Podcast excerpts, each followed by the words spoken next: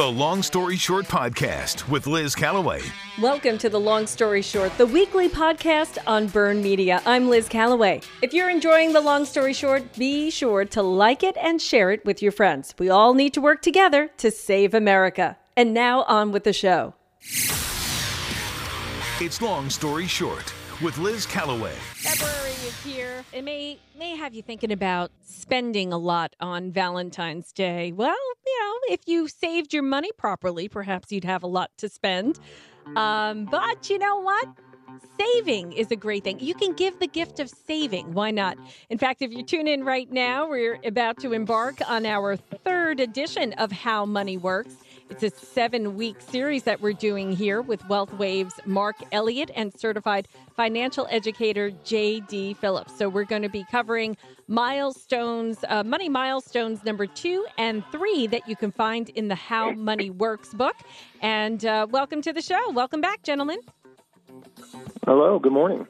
Good morning. All right. So, Mark, let's start with you. We're talking about money milestone number two, the proper protection. How much protection do you need uh, to protect your assets and your income? And there's there's probably a formula for that, and we can talk about that um, as we continue our series. So, what could you tell us about money milestone number two? Well, well, thank you, Liz, and, and and appreciate you having us back on again. And yeah, you know, as we talked, you know, going through the financial education. Obviously, last week we talked about some money concepts, but you're right. Proper protection is key. You know, from here it is protecting the assets and you know your income, your savings, the things you have. and as you said, it depends on where you are in your journey in life, what you may need to protect, and there are different ways to determine how much and what kind of protection you may need. That's going to vary on a variety of aspects. You can look at, you know, your age, debt, income, dependence, uh, maybe your health situation, your overall financial status. So there's a, a variety of ways to go through that. Um, JD, why don't you expand on, on, on, some of the ways we do the protection aspect? Certainly, Mark. Thank you. And thank you, Liz and Nick, for having us. We are pumped up about today, and we're going to help people get on the right track. So when we speak of protection, we talk about protecting two main things you must protect against um, a loss of savings. That's important when you begin to save money.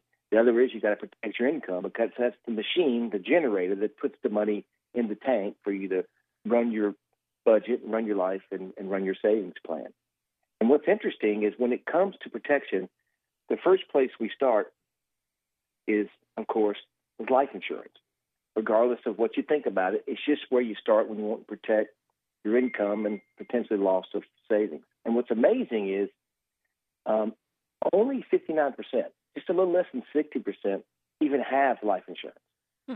And so, and about half of those, Liz, are underinsured. So when there comes to this whole issue of life insurance, two major questions are asked. And you asked the first one. It was perfect setup for us. It's okay, how much do I need? You right. guys tell me I got to have life insurance. How much? Well, there, there is a calculation. There's basically two formulas. The first one is a basic rule of thumb, and that's 10 times your current income. So if you're in a job or an opportunity and you're earning 50000 a year, 10 times 50000 would be $500,000 of uh, life insurance protection that you would need to replace the income if something catastrophic were to happen. And when you think about that on your on your income, why would you need that much? Or is that even enough? Well, we believe that's actually on the low end because if you take your income times your age times the time to retirement, the number is quite surprising. For instance, if I'm a 25 year old and I'm lucky enough to come out of school and, and get a job and earn, let's say, 50,000. Well, if I take the time, Liz, between 25 years old and 65 years old, called average retirement, that's 40 years. Well, if I'm earning fifty thousand a year for forty years and I never get a raise, I never get a bonus, I just showed up and did the grind for forty years, I'm still bringing in two million dollars during my career. So people don't even understand that over time, everybody's a potential millionaire, which is why we have to protect this.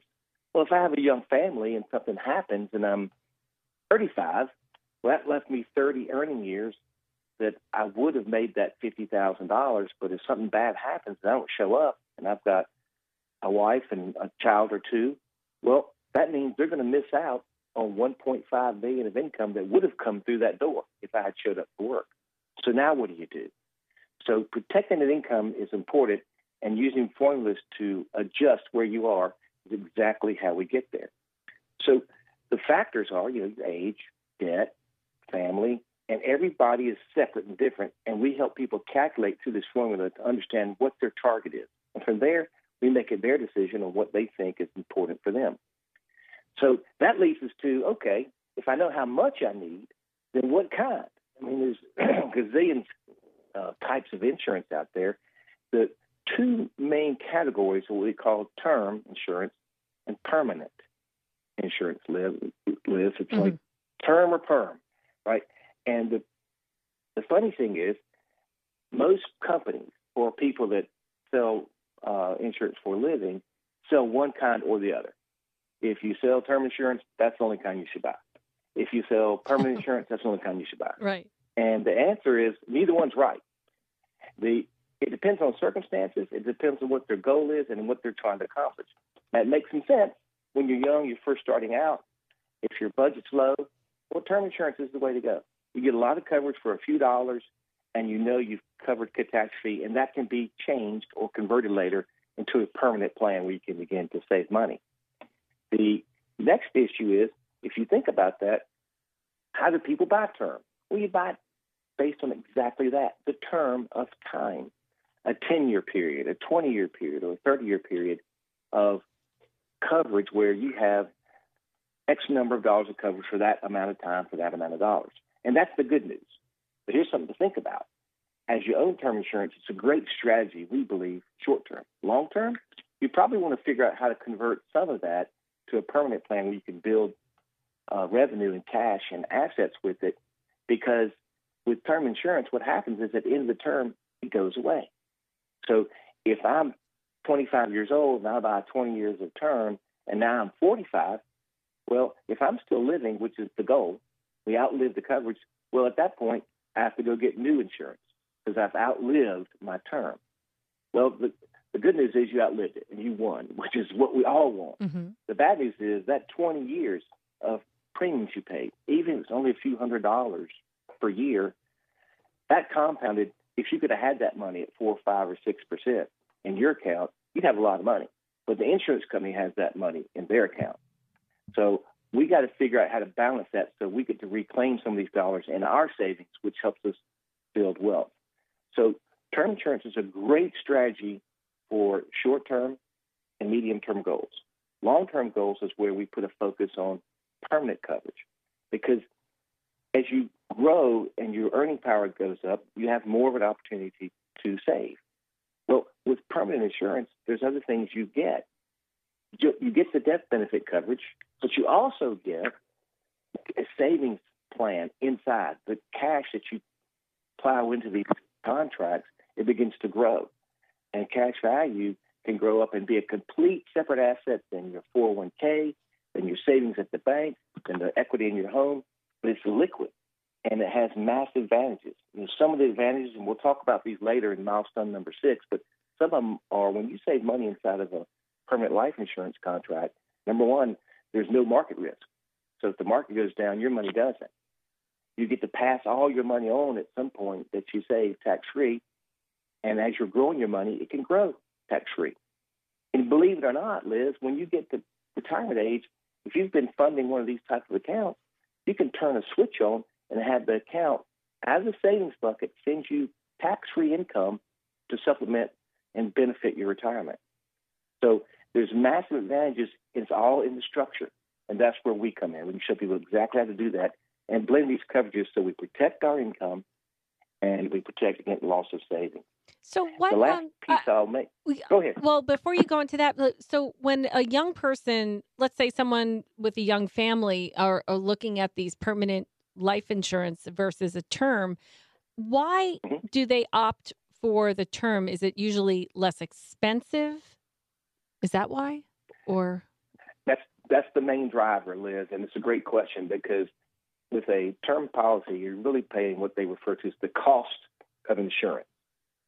And it's just there's a calculation based on your age and your health. that says if you're 27 years old and you're healthy and you want $100,000 of life insurance. This is the cost. And all the prices are basically the same. It's a commodity. And it's a low number. It might be $25, $30 a month or even less. Mm-hmm. When it goes to permanent, that number might be, let's say, $100. Well, what people say, well, gosh, JD, why would I pay $100 when I can pay 20 Well, the answer is in the permanent plan, when the 100 goes in, they use approximately 20 of that to pay for the coverage, and the other $80 goes into a savings bucket in the, inside that contract, inside that policy that becomes your own bank, and you get to have both. So you're either going to save the money outside in your savings account, or you or in in an investment account, or you're going to save inside your insurance. And is that money invested at some kind of? Do, do you get to choose what that money gets invested in, or the percentage that you lock it in at, or how's that work? Um, as a matter of fact, you do, and there's variations of that. There's some you can put it in as basically a fixed type of rate that is paid off of the performance of the company, like a dividend. Others are performance based on the market, and there's some new types of contracts that now pay where you can actually earn money up up to a certain cap or top. But if the market were to go down, your money doesn't go away. So you got to get the best of both. Hmm. So, in, in our opinion, it's about all of it. You got to have a little bit of all of it to balance out your portfolio. But once you do everything just one way, in our opinion, we should mix it and make sure we're spreading our risk and increasing our ability to uh, have access to our money, which is another huge benefit we'll talk about later. You can get to this money while you're living, while you're working, and it with no age restriction. So, um, the other piece of the protection before I want to bring Mark on to talk about um, our um, ability to, to create accounts where we have emergency funds is this. There's a massive, massive issue when it comes to protection that faces us all. And I'm talking about, you know, our, our kids are twins, they're 24, they're just getting rolling.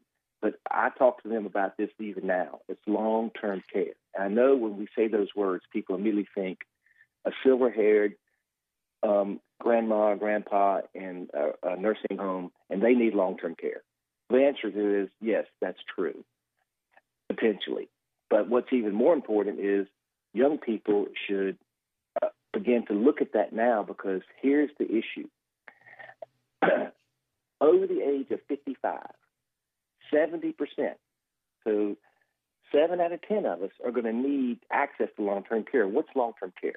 Well, that means if you have an issue physically and you can't do basic things like eating, dressing, taking a shower, using the restroom, and moving from one place to another, if anything happens where you can't do a couple of those activities, then you qualify for care. Because that means somebody's probably going to have to help you do those things. Well, that takes money. Well, some people say, well, I'll get my kids to come in and take care of me. Well, that's not the greatest scenario if you have to do it, I can assure you. But what if there's money to, to be available to do that? Well, there is. It's called long term care. And what that is is a separate check that shows up if you need it and it pays for care. It can pay for care at home if you want to stay in your home, or it can pay for care at a facility. And if you address it when you're young, what happens is the cost to do that is very, very little. But the cost if you don't do it is huge, Liz. I'm talking the average long term care claim or payout typically to stay in a facility is somewhere around fifty, sixty thousand dollars a year, and Mm. the average stay is two and a half years. So you're, you're talking one hundred and twenty to two hundred and fifty thousand dollars if you have to have long term care. And if you stay at home, well, the the cost is less, but you usually last a little longer. So it's three or four years. Well, you're still looking at 150 to 250 thousand dollars of a potential liability if long-term care is an issue, and we have a way to help people combat that. And it's creative, it's efficient, and it's a guarantee that they have the money there and they need it, they can use it. If they get through life and don't use it, they're one of the three out of ten that don't need long-term care. Then all the money gets returned with a profit to their family. So they win either way. It's all in structure, and that's something that we talk about when we sit with people with their So- um, discovery calls. With long term care, you um, put into it every month, like any other type of insurance. But if you don't use it, it's you said it's returned to you, but is that after you die and you never use it, or I don't understand. Okay, well, it's a great question. So, um, if you in traditional plans, if you put the money in and you don't use it, you're right. You you never use the coverage, and you die. They keep all the money. Well, that's the old way, and that's why three out of ten people didn't uh, didn't buy it because they. I'm gonna roll the dice. I think I can sneak by, and the only problem is, is that they guess wrong. It's bad. Mm-hmm. However, it, there's a way now that we can attach it to a life insurance contract. So if you need it while you're living, you have it. If you don't need it, all the premiums that you pay for it get returned in the form of the death benefit. So the money where you have taken it from, which would have been out of an investment account that you probably would have never spent, or out of the equity of a home, you get that money anyway. So you can have it both ways. It's all in the structure, and that's something that's very exciting. It's probably one of the hottest topics in healthcare and uh, in care today. So great question, Liz, and I'm kind of watching our our clock here. I know Mark's got some information yeah. he wants to share on on uh, emergency funds. So, yes, absolutely. Mark, take it away. Yeah, no, thank you, JD. Yeah, no, that that is, you know, obviously, as we're sitting here hitting these these milestones, you know, that proper protection is key. And and again, these are this is kind of the roadmap, the things you address. And you know, milestone number three, really, it sounds simple. It's just having an emergency fund set up, and you'd think everyone would, but again, as as we talked uh, previously, you know, 44% of Americans can't handle a $400 emergency. Wow. And we all know that emergencies happen all the time. Mm-hmm. You know, mm-hmm. that they do come up o- over time, and you know, but we have to account and plan for them. You know, by having this emergency fund set up, and you know, so again, kind of like with the rule of thumb on, on the protection aspect. You know, is there one? Well, there is. You know, and it's kind of should we have somewhere between a three to six months of our income set aside that we can count on for these emergencies. So you, know, you take someone who's at thirty thousand dollars of income annually. Now that would mean that somewhere they should have between seventy five hundred and fifteen thousand set aside for emergencies. And you know the process there is it's discipline. It's it's building the process where you you put a little bit away to build up and have that emergency fund, and that it's there, and and then you really follow you know really two basic rules that really are for an emergency fund. One is it's there for just that emergencies. It's not there for you know let's go find a Black Friday sales special or, or buy birthday presents or do things like that. It's for emergencies, a true emergency. And and then and then really rule number two is that it's there so you use it for that. But then when you do use it, you do want to build it back up. And and again, so that's where you go back and you discipline yourself to say, okay, we, we've we've had it there. It helped us get through that emergency. Now let's go ahead and again contribute a little bit out of out of our monthly process, our monthly budget, to to build back up to that three to six month number that we have out there. That's what keeps us comfortable. And and you know if you do it that way, and again it it, it sounds simple, but it's amazing as we talk to folks, and it backs up the statistics we see. How many people don't even think about having that. It's just, you know, well, that's my natural. I'll take it out of my savings. Well, taking it out of your savings impacts other things you do. This is truly an emergency fund that's set aside for that. So it really is. Where do you suggest people keep that emergency fund? Open a separate account or have an automatic deduction with your paycheck set up at the bank? You know, how do you, you know, how do you help people establish that? Great, great, great question. And, and, and again, it, it really comes down to how, how people are wired. They're individual. I would always say keep it separate. I think that's best to do because most people don't separate and look at their savings that way. Um, and if they need the discipline of that, that automatic deduction to put it into that account, that's great. You know, if you can't do it yourself and, and, and, and, and manage your funds when they come in and separate them that way, that's one good way to do it. It's it's whatever's going to work for the person. But again, it, it does come down to having the discipline and realizing that that right there it, it, alleviates so many aspects. One, the ability to pay for those emergencies, but also just the emotional strain and the anxiety that comes with as these things pop up. And we all have been there. We all have something happen, whether it's something in the house or something goes wrong from a, a medical perspective or whatever. And, and you don't need that extra strain. Knowing it's there, it really, really is, is a milestone that I think is, is very key that people do address. We're speaking with Mark Elliott of WealthWave and uh, certified financial educator J.D. Phillips. Uh, so that was Money Milestones two and three. Now, next week, we are going to skip next week because I'm going to be away, but we will pick up again. Uh, the following week, and uh, that will be about debt management and cash flow. Uh, you can catch all of these um, segments on the talk945.com website or on my podcast, The Long Story Short with Liz Callaway. We're giving it uh, two different places where you can land and re listen to these. But I highly suggest um, it, it's very interesting. If you have this book, I'm so glad that we're doing this this radio series to go along with the book because it it just brings the book to life. The name of the book is How Money Works. You can go to howmoneyworks.com slash Mark Elliott with two L's and two T's. Um, if you go onto that website, you can, um, you know, request a copy of this book. It's great to have this handbook with you.